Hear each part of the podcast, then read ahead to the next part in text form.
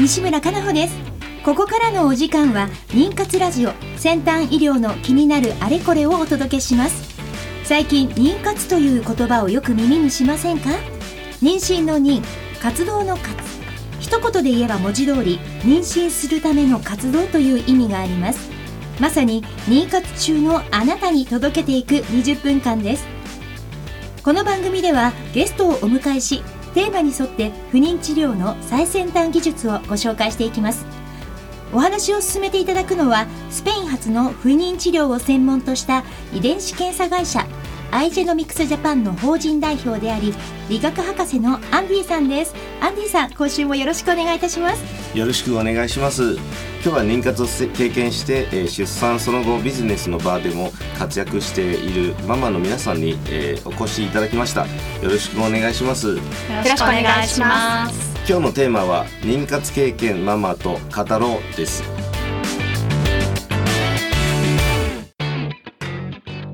この番組は不妊治療に関わる遺伝子検査の専門家アイジェノミクスジャパンの提供でお送りします。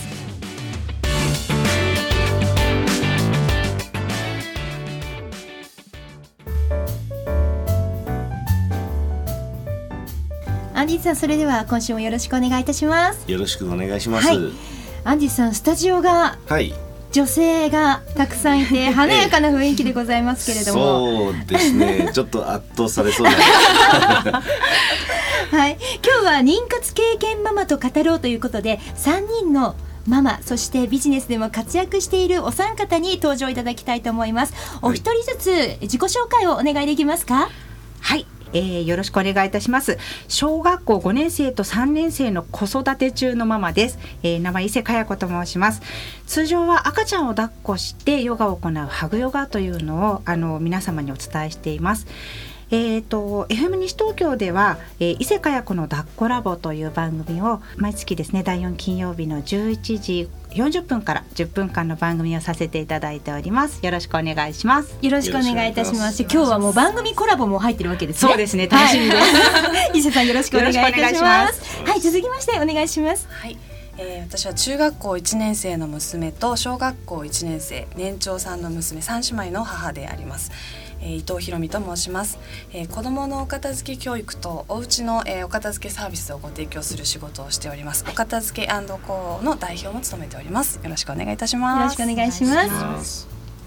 西東京市在住の草壁のりおと申します。よねんせいとにねんせいの娘がおりまして、今日は一緒にスタジオに遊びに来させていただきました。よろしくお願いいたします。よろしくお願いいたします。今日ね、お嬢さんたちも実はスタジオで、はい、あの静かなので静かなお方たちです、ね、ありがとうございます。さて、あの伊勢さん、伊藤さん、それから草壁さん、まずはですね、この番組妊活をテーマにお届けしているんですが、はい、皆さんはまずあの妊活の情報っていうものをお考えになった時に、はい、どこから情報を得たりってしてました？伊勢さんはいかがですか？はい、そうですね、私がまず最初に妊活しようと思ったのが、うん、あの第一子をあの授かる時にですね、うん、本当に妊娠できるのかなっていうのが、うん、そもそも分からなかったので、はい、まずは産婦人科に行ってみようかなっていうのが本当にスタートでした。うん、で産婦人科に行ってみて、まあこういう方法があるんだよっていうのをその時に初めて伺って、あ、なるほどと、そこからあのインターネットで検索などをかけていった感じですね。はい、じゃあまずは入り口としては病院の先生、 そうですね、それからこうウェブでネット検索をされたりとかして、ね、はい、情報を収集されて、その通りです。なるほど、はいはい、伊藤さんはそのあたりいかがですか？はい、えっと、私はですねふたりめ不妊にちょっと悩んでおりまして、えーえー、インターネット検索で、えーえー、ふたりめ不妊、うん、スペース、うん、えー、何ですか、改善方法とか、うん、そういった感じで、とにかくなんか病院に行くことがまずちょっとハードルが私には高くって、うん、すぐには行けず、うん、まずはネット検索でいろいろ自分でまずできることをやってみようっていう感じで調べるのがきっかけですね。うん、実際にこう検索すると情報的には、うん、いかがでしたか？ご覧になって。そうですね、たくさんありすぎて、その情報を自分の中でまとめるのがやっぱり難しくって、それをどうなんでしょうね、いいものもあればなかなか真似できないものもあったりとかして、うん、どこをピックアップしてやろうかなっていうので正直悩んだこともありました、うん、なのでね、うん、難しい、まああのね、情報検索すごく便利なんですけどね、うん、それのあのこう正確性だったりとか信頼性とかの部分でもね、うん、確かにどこが本当にいいのかしらとか、うん、迷いどころでもありますよね、うん、そうですね、はい。草壁さんはいかがですか？そうですね、私もインターネットで検索をして、うん、いろいろ調べました。妊娠しやすいタイミングとか、うん、その妊娠しやすいタイミングが出てるカレンダーとかもあって、うん、いつがいい、いつが良くない、いつはしやすい、しにくいとかっていうのを見たりとかもしてました、うん、なるほど。それはご自身でこうチェックできるような、はい、いえ、もう一覧になっているような形なので、うん、目で確認するだけですね、はいはい、なるほど、はい。まあ、そういった情報を得ながら体験談をねお話ししていきたいと思うんですけれども、はい、アンディさん、まあ、先ほど、まあ、ど, どういったルートで情報を、えー、入れたかというのを、はい、あのまあ、教えていただいたんですけれども、はい、まあ、これも会社としてですね、あの、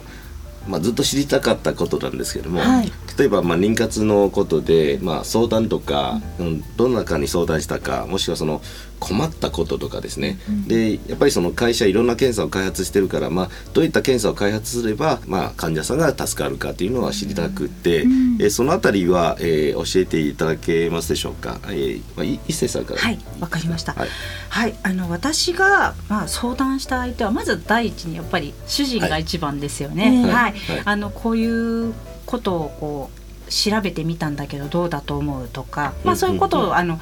まあ、一人でできる妊娠じゃないので、うんうん、やっぱりこう家族間ですごくその情報のシェアっていうのはとても大事に思いました、ええ、で、えっと、その情報がまた今度は本当なのかなとか、うん、そういうのも今度は女性ならではの目線もすごく大事で、はい、そうすると同年代の友達であったりとか先輩ママさんとか、あの会社の例えばちょっとこう先に出産をされてた方とか、うん、そういう方にもあのお伺いしたりして、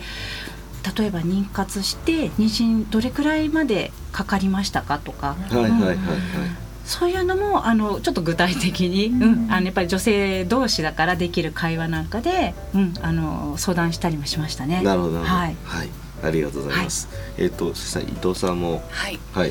えー、と私もですね、まあ、妊活自体がふたりめで初めてその、うん、始めたので、うん、その時に何でしょうね、主人に最初主人にも最初どうしようかな、うん、ふたりめ欲しいと思ってるのはもしかして私だけかなと思いなが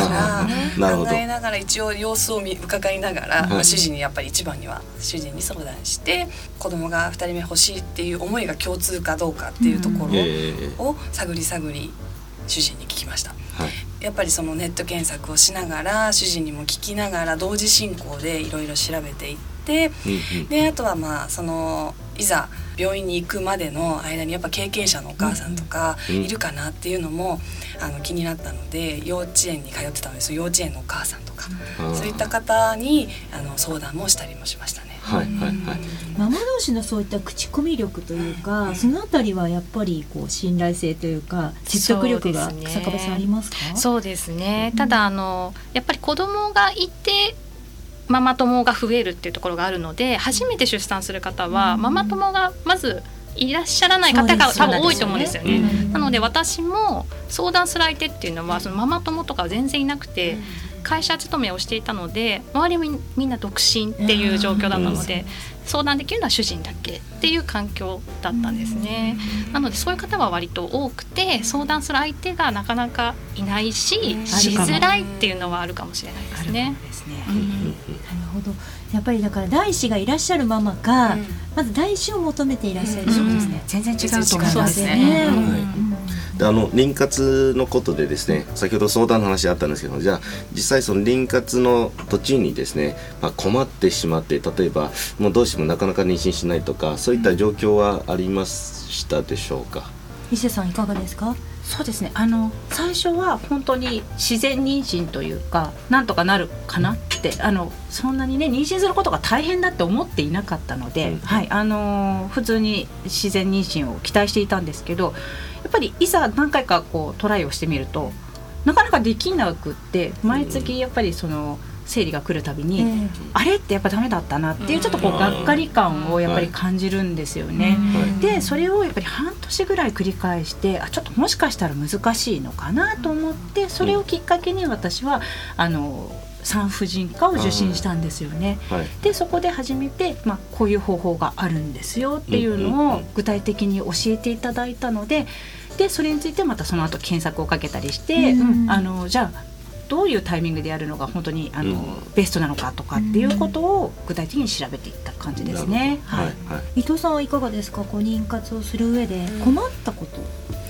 困ったこと、えー、そうですね、ひとりは一応授かってはいるので、ふたりめをそのなかなか授からないことで病院に行ってなんかその妊活をするっていうことがなんかまたそこもすごくハードルを自分自身で感じていて、うん、主人にもそんなに焦らなくていいんじゃないってやっぱり言われたりしながら、うん、だからまずはじゃあ自分がまたそのふたりめが出産できる準備ができている体なのかどうかっていうのをひとり自分だけであの見に行こう、調べてみようと思って産婦人科に受診したりして、うん、はいして、まあ、それでその温度差、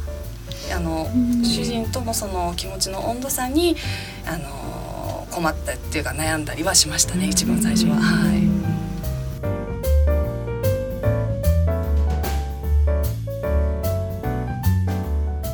妊活ラジオ先端医療の気になるあれこれ、今日のテーマは妊活経験ママと語ろうということで、伊勢かや子さん、伊藤ひろみさん、そして草壁のりおさんと一緒にお届けしていきます。よろしくお願いいたします。よろしくお願いします、はい、皆さんのねお三方の妊活経験を、はいはい、前半お話しいただいたんですが、アンディさん、はい、そうですね、あの皆さんにあの伺い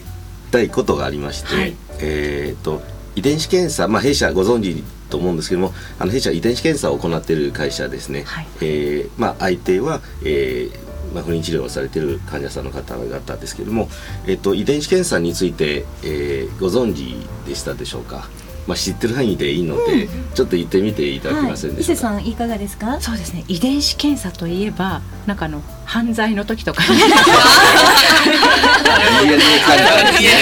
それですね、もうまさにそれぐらいしか思い浮かばなくて、えー、であのただこの いちにねんくらいあのコマーシャルとか、えー、ネット の, あのなんか広告とかでもその遺伝子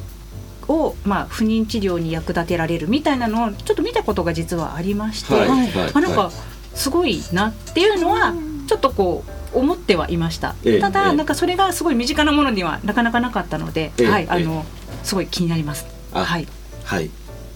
あと伊藤さん、はい、私も遺伝子検査っていうのをここ最近そのやっぱコマーシャルで見て、うん、あのなんでしょう、不妊治療にその役立つとかは全く知らなくって、うん、その何でしょう、自分の親とかの遺伝子がその何ですか、病気を教えてくれるじゃないですけど、なんか発見が早くって治療、うん、予防に役立つための検査っていう認識でいました。なるほど、はいはいはい、草壁さんは、はい、私はふたりめ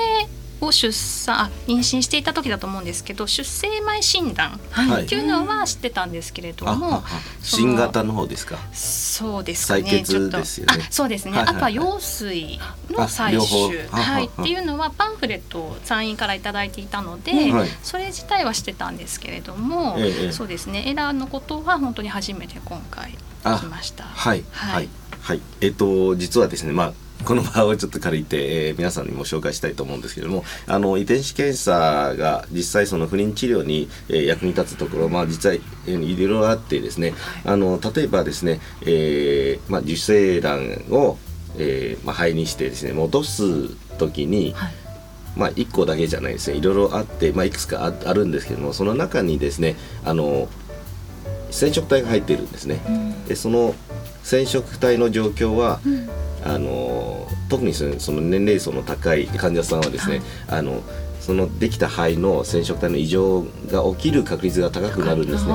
でそれを、まあ、どれがいいのかを、うんえー、確認して、えーまあ、正常肺だけを戻せばあの妊娠率も高いですし、病気にか か, あのかからない子供が生まれるっていうのができるんですね。受精させる前の対応っていうことですか？えーと、そ、あ、いや、受精の後ですね、受精できて受精卵があってですね、はい、でちょっと培養して戻すんですけども、はい、その戻す前にいくつかあって ど, どれがいいのか、うん、えー、実際遺伝子の方法で調べるわけですね。でそれは、まあ、着床前診断、着床前検査っていうのがあって、はい、で例えばあのもう親に、えー、親が保因者で子供にその、まあ、病気のリスクがあると分かったらあのその検査もできるんですね。その検査をして、えー、それを避けることもできるんです。はい、そしてその、まあ、それは肺の部分ですね。じゃあ戻す時に受ける方の子宮の検査もあってですね、実はあの例えば受ける時にベストのタイミングが人によってちょっとちょっとずつ違うんですね。それはエラ検査ができることですけれども、あのその自分が窓が開いてそのにじゅうよじかん、だいたいにじゅうよじかんですけども、そのにじゅうよじかんがベストのタイミングで戻せば着床しやすいですね。ただ人によってちょっとずれたりするので、あのその調整を、まあ、個別が医療としてですね調整してあげて着床しやすいようなタイミングで戻してあげる方があの妊娠しやすいし安定しますし、あと最近のあの、まあ、弊社の最近出てきた検査ですけども、あの子宮内の筋層、最近ですね、まあ、腸内菌とかよく言うんじゃないですか、はい、その腸内菌の中でもその善玉菌、悪玉菌とかあるんですけども、子宮の中でも同じなんですね、うん、ですからその菌を、えー、とベストな状況に、例えば、うん、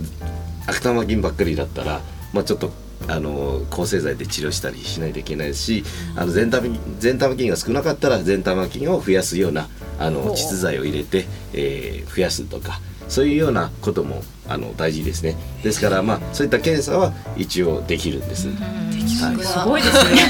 すごいすごい。毎週ねこの番組ではこのようなお話を、はい、勉強になります。ありがとうございます。でもなんかあの私も初めて、はい、アンディさんからこの番組でねこの話を伺った時、本当なんか エスエフ 映画のような感じ で, で、ね、そこまでね医療が、うん、進んでる、妊活のね技術とか検査技術が進んでるっていうことはね、はい、ぜひ多くのねあの方々に知っていただきたいなと改めて思うんですが、皆さんもいかがですか、このような情報は。本当にあの私たち私たちというか私の世代はもうかなり妊娠のリスク自体がかなり高まってるんですよね、うん、で先ほど言われているような遺伝子的なその、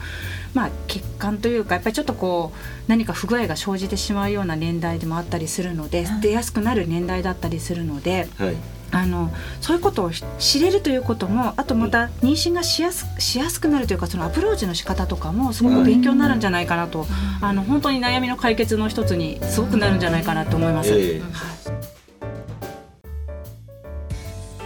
不妊治療頑張り続けるって本当に大変ですね。そんなあなたに自分の着床の窓を見つけてほしい遺伝子検査の専門家アイジェノミクスのエラ検査です。 イーアールエー 着床の窓で検索。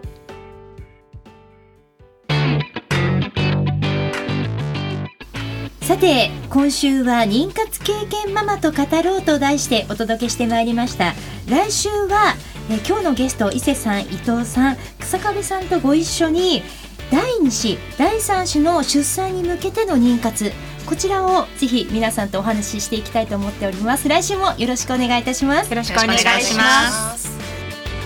この番組は毎週金曜日夜じゅうじから再放送をお届けしています。またポッドキャストによる配信も行っています。